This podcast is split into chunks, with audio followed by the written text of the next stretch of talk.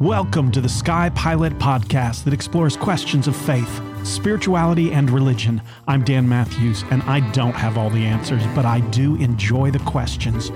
Welcome to the podcast where every question is an invitation into a spiritual quest, and you're invited along for the journey.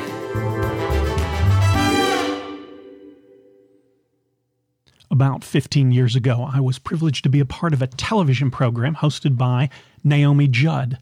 I participated in a very small segment of her program, which included a panel being asked a question or several questions, one by one, by a person on the street. So somebody from the program would go out in advance asking random people on the street to ask if there was some sort of theological question for which they'd always wanted an answer. And then these questions would be brought back to us, the panel, and played for us so that we would attempt to answer their questions. I served on this program with several people, but in particular, I was privileged to serve with the Reverend Dr. Tom Long, who was a professor at Emory University and has since retired. Tom Long was and still is considered by many, myself included, to be one of the best Christian preachers America has to offer. And on this particular show that we served on together, I noticed a pattern the taped question would be played, and we each would speak briefly about our thoughts, our insights into the question. And then very often, Tom would say this I think we're asking the wrong question. He would go on to show how the way the question was phrased forces us into a limited discussion, but if we rephrase the question in a new way, we very often can get to some more interesting and enlightening answers. So, the question for today is a classic one. I've been asked this question countless times in my ministry, and it will no doubt be the subject of a number of episodes of this podcast. And here it is Is the Bible true? This seems like such a fundamentally important question, and yet, to quote Tom Long, I think we are asking the wrong question. Now, I hope you'll indulge me for a moment allow me to tell a story that may sound like a digression, but I believe it'll help make the point.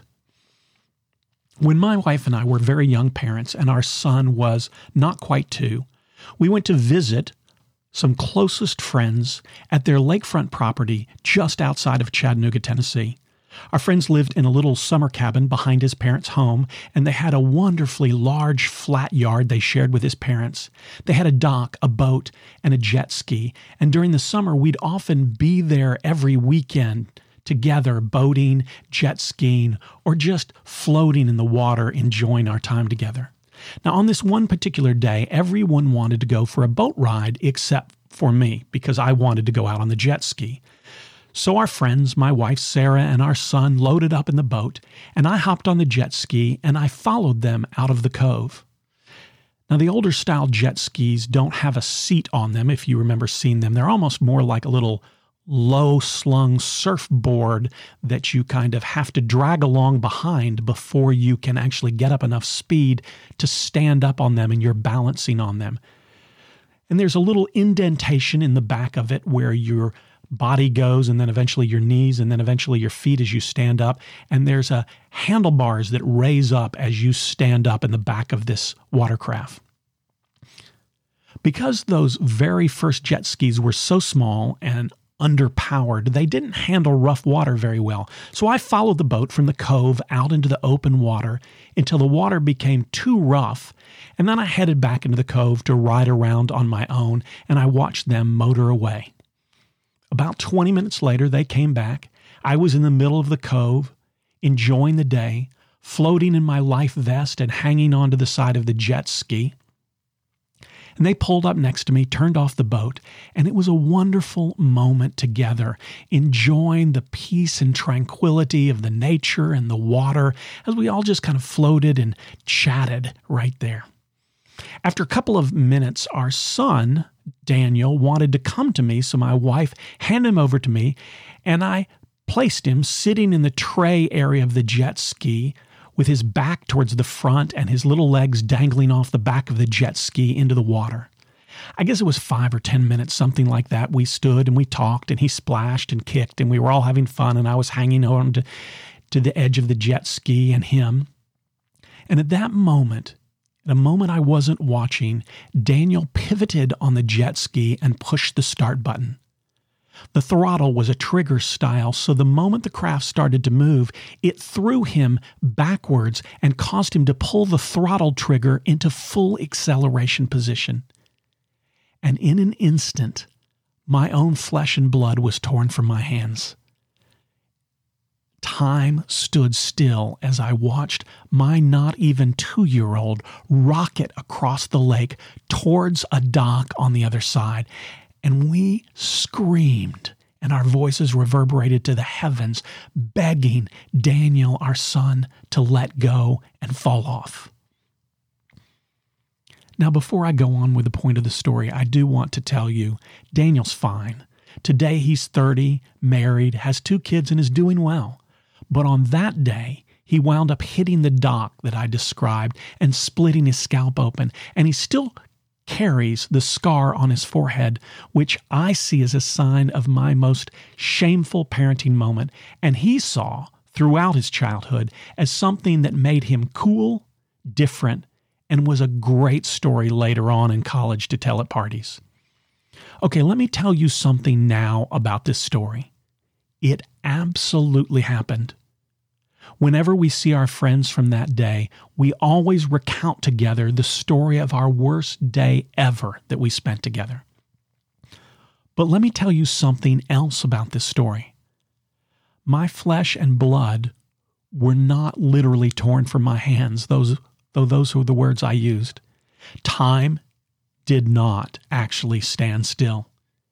And I am certain, even though we yelled as loud as we could, that our voices did not actually reverberate into the heavens. My son didn't actually rocket. He was on a jet ski and it went just as fast as a jet ski can go. So if those aren't factually true, why did I tell them? because I could tell the story in such a way that every detail is true, but it would lack the power to allow you to join me for the moment in the truth of what that day was like. We often get caught when reading scripture in evaluating if everything in the story is factually true. And it is really a modern obsession in thinking that what is factually true is more important than what is truth. In Christianity, not long after Jesus had lived, died, and been resurrected, they began to realize that they needed to have a way to pass these important stories on to future generations, and so they began to write them down. These stories that are the biographies of Jesus' ministry are called the Gospels, and there are four of them Matthew, Mark, Luke, and John. And the people who put these stories together were interested in something so much more important than worrying if every detail of the story could match up with a video history of the moment, if there had been one. They believed that the most exciting and amazing news in the history of humanity had happened right in their midst. God had come to live in the midst of humanity in the earthly form of Jesus. And they wanted everyone who heard these words and read these stories to experience the truth. In other words, to experience the power to be found in the story they were telling. You see, true and truth aren't opposites, but they certainly are not one and the same either. Anyone who's ever been a parent of a teenager knows that most teenagers have the ability to answer their parents' questions with answers that are factually true while studiously avoiding sharing the truth of what they've been up to. It doesn't matter if you're a person who's never heard of Christianity and are encountering the words of the Bible for the very first time. Or even if you're a Christian, curiously encountering stories, words, and traditions of another faith like Buddhism, Islam, Judaism, or any other religion, you should never approach someone's sacred stories by asking, Is this true? Because that question is not going to reveal anything. Instead, the question to ask is, What is the truth the adherents of this faith understand is offered by these stories and texts. Also, this technique works wonders with the faith you've grown up with, that you've taken for granted, and that you've kind of ceased to see the depth of. When you look at the stories from your own faith, rather than asking, Do I think this story is true? Ask, What is the truth this story was created to teach? And you just may discover that the familiar and even well known stories of your own tradition suddenly have new revelations and discoveries to offer. Thank you for listening. If you have questions for me to tackle that you'd like for me to address in this podcast, you can write me at my email address, which is skypilot, S K Y P I L O T T T. That's skypilot with three T's on the end at gmail.com. Skypilot with three T's at gmail.com. Thanks for listening to Skypilot Faith Quest. I invite you to send me a question or leave a review. And remember, the sign of a strong faith, solid religion, or healthy spiritual journey is not certainty, but that you keep asking questions.